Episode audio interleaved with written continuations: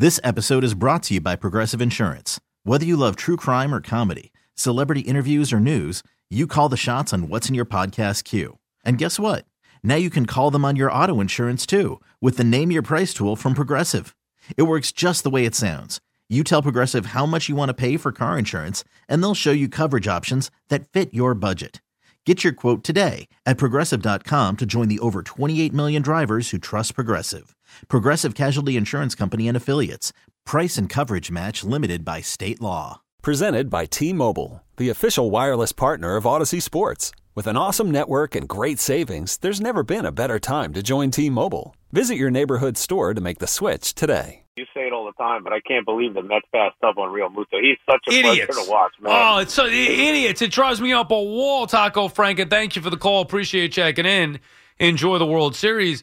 Oh, that, that one drives me nuts because they did it twice. They should have traded for him when the Phillies traded for him. That's the first time. And then again when he was a free agent. That's on Alderson. Because Steve Cohen was here, there should have been no excuse. They could have went out there, and I would rather them have gotten Realmuto and Springer than I would Lindor. Matter of fact, I think that's probably who I was campaigning for at the time. I forget, but I was definitely beating that Springer drum. Yeah, right. So I wanted both those guys because I knew it wasn't realistic to get like you know Arenado or Lindor and Springer and Realmuto, but those were the two guys that I wanted. So all right, you get Lindor, fine, but and and that's kind of why I was okay with McCann at the time because I was like, okay, well, their big move was Lindor, even though it wouldn't be the move that I would make. Still, you could get McCann and take care of catching, and then go get Springer. So not only did they not get Realmuto, they didn't get Springer either. Well, if I knew that was going to be the case, I would have said, just get McCann. there. Just get uh, Realmuto then. Forget McCann. But they didn't want to wait for the market on Realmuto. So, I mean, think about the difference. That move cost the Mets potentially a World Series. That one move alone. You add JT Realmuto to the Mets. That's the bat. I mean, that is the bat that they're missing.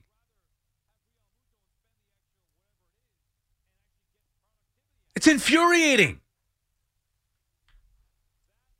Oh, all the money that they spend, they couldn't go the extra mile to get Realmuto between the difference in him and McCann, which is worthless. If you ask Steve Cohen now if he would go back and know the difference in the money, which one would he rather have? Yeah, I think I'd rather have Realmuto and spend the extra whatever it is and actually get productivity out of it. That and Kyle Schwarber. Not that you needed everything, but if the Mets knew the production that they would get from Kyle Schwarber and what they, you know, combine that with the production that they got from J.D. Davis and Dom Smith, they would have spent the money on Schwarber. Those two mistakes that they made that cost them dearly. And I knew it at the time with Realmuto. I didn't make as big of a deal with Schwarber. It would have been nice, but it felt like, eh. I thought the Mets would be okay at DH. Maybe it was a little bit overkill for all the spending that they did. Well, it turns out that was wrong. They needed that bat. But had they gotten Realmuto in the first place, which they should have done, you know what this is the equivalent of? It just hit me now. This is the same exact thing. Jason Bay and Matt Holliday. It's the same thing. They went the cheaper. Is it route or route, Fleegs? Route? Route? Either. Okay. Well, whatever. We'll go route here. They went the cheaper route yet again. Different owner, same thing. Cheaper route with Jason Bay. Oh, we like the way he pulls the ball at Citi Field in this ballpark in these dimensions. Instead of going all in and getting the better player in Matt Holliday, they settled for the cheaper option, and you get what you pay for. They did the same thing years later with Realmuto and McCann. They went with the cheaper option, thought that they were going to get a bargain and similar productivity. They didn't get it. Your official station to talk Jets. The Fan, 1019 FM, and always live on the free Audacy app. Download it today.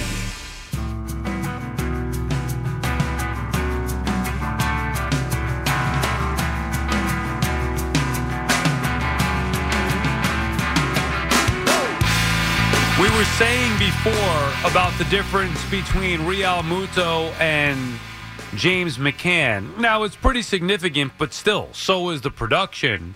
Realmuto got five years, 115 million over the total value of the contract. So that's 23 million per year. James McCann got four years for 40 million. So you saw what the Mets were trying to do there. They say they thought they were going to get a catcher that was going to be similar production, maybe a guy that you're buying low and hoping that the upside could be where Realmuto's was, except and and maybe get Realmuto to come down a little bit and figure that hey, you know what, for our value, basically 13 million a year, we'll get the better player or or the better value. And it couldn't be anything further from the truth. As the Mets have basically flushed 40 million down the drain. So, would you rather spend an extra 75 million bucks and have the significantly better player? I mean, the Phillies did, and look where they are. They're in the World Series. Is that right, Fleeks? Well, the it's also only what, what do we Four say? years, too. Uh, 40, 115 and 45. Right, So 75. 115 And then it ends up being about 13 million a year average because I think we said it was Realmuto is 23 Right. and McCann is 10. right. You want to make this even be sicker when you Google JT Realmuto contract. So the first thing that comes up is the Spotrac article. They're great. They track all these Right. contracts. Then they have like the people also ask. The first story after that, seriously, if you just Google JT Realmuto contract, the headline is it's from May 31st of this year. So this is right around the time, maybe right after the Phillies fired Girardi.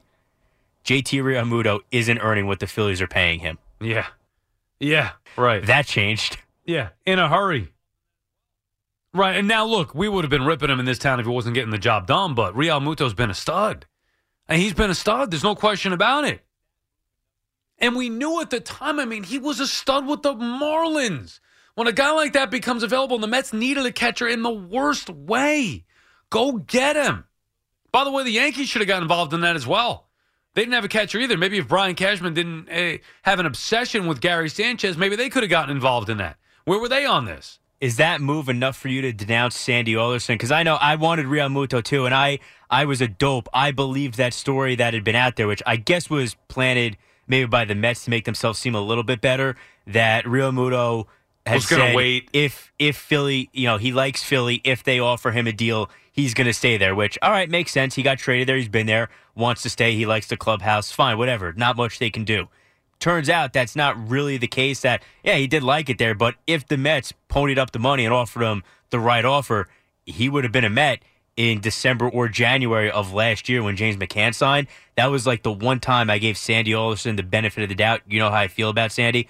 I'm never doing that again. Thankfully i don't have to because he's gone but I did. I, I excused him on that one move and wow was i wrong. My thinking at the time with that was the way that it made it sound was Realmuto's not ready to sign yet. And Sandy and the Mets didn't want to wait. They wanted because what happens if they wait? McCann gets off the market. right and, And then, if realmuto stays with philly then they have nothing No, right. So that so I understood that thinking at the time. However, and remember, this is the first offseason with Cohen literally just taking over.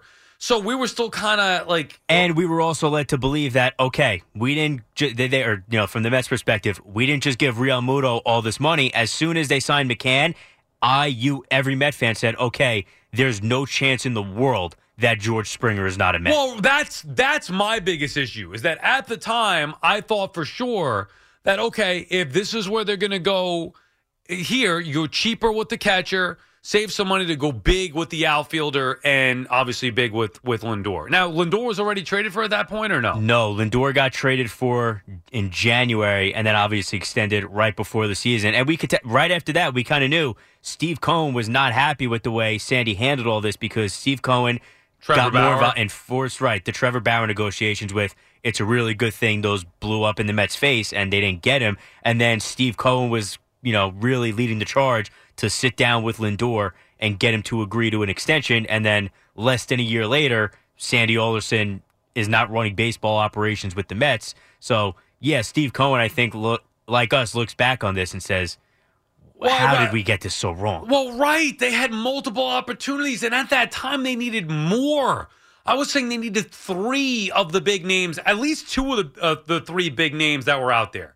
Springer, Realmuto was talked about, Nolan Arenado was talked about, Francisco Lindor was talked about, and then they ended up with one of the big names. And you know, had they signed Realmuto and Springer, part of the reason there was so much pressure on them to sign Lindor to an extension was because he was the big move, and it was time to signal Right. that it was a new era of Mets baseball. Right, Lindor but if wouldn't have they been had here. already signed those two big contracts, they probably they maybe still make the trade for Lindor, but there's no pressure on them to sign him because well, you just gave out a hundred plus million dollars to Realmuto and probably around 150 plus to Springer. So we know you're committed to spending. Let's see what Lindor does this year. Then if he still struggles, then they could have either moved on after 2021 or they would have still signed him and said, listen, we think he's going to be better in New York in year two, which was correct. But they would, I mean, he signed for 341 at that point. What did wouldn't he have gotten sign for? close. Yeah, they wouldn't have gotten Uh, close. a half of that? Right. And the other thing is, they like you said, they could have had their pick of the shortstops where the contracts came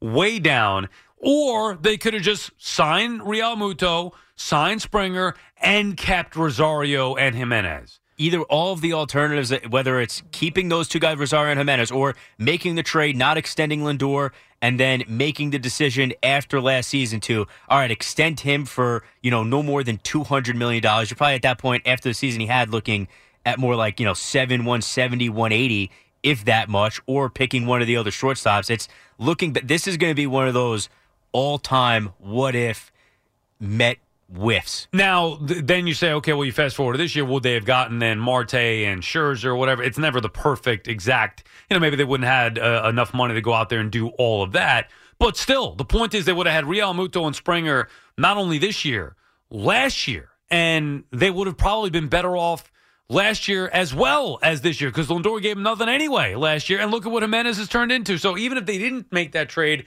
and to your point, if they did make that trade, they could have gotten Lindor cheaper and Right, saved and that money overall anyway. the money's closer, so maybe they don't get Scherzer and all those guys, but maybe you're talking about three out of four. And then overall, when you're adding in Realmuto and Springer are also there, changes the entire look of this team. Yeah, and, and me, and like I said, those are the two guys that I wanted. But the one looking back, once they signed McCann, I was okay with it because I didn't want them to lose out on a catcher. And who knew what was really going on with Realmuto? But I was okay with it under the impression that they were going to go get multiple big bats. Even then, I mean, maybe we had too high expectations. But even then, it was similar to the trade deadline. Okay, they got Lindor great, but like, but ne- but what's next? They're not. They were nowhere near good enough. And then it took till this offseason for them to go out there and get Scherzer and Marte. And even then, we're like, okay, well, you still need one more, and that's been proven. It's proven. You want to get to that level, and I think Cohen knows it now.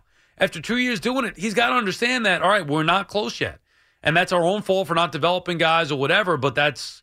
You know, that's something that hopes to be changed in the future. As of right now, they need to spend to, to compensate for that. I think Cohen knew that when he took over the team. Like, listen, this is a bad. Remember, the Mets were a last place team in 2020. He knew the only way to compete early on was to spend a ton of money. And I think last year, 20 after the whole handling of that offseason, the first one we're talking about with Realmuto, Springer, and Lindor, I think he knew, listen, we need more. But at that point in the off, there was nobody left to get. This offseason, I think they looked, the past one looked at it like, you know, we need a bunch of guys. That's why they got Scherzer, the best Right. of the best that was available.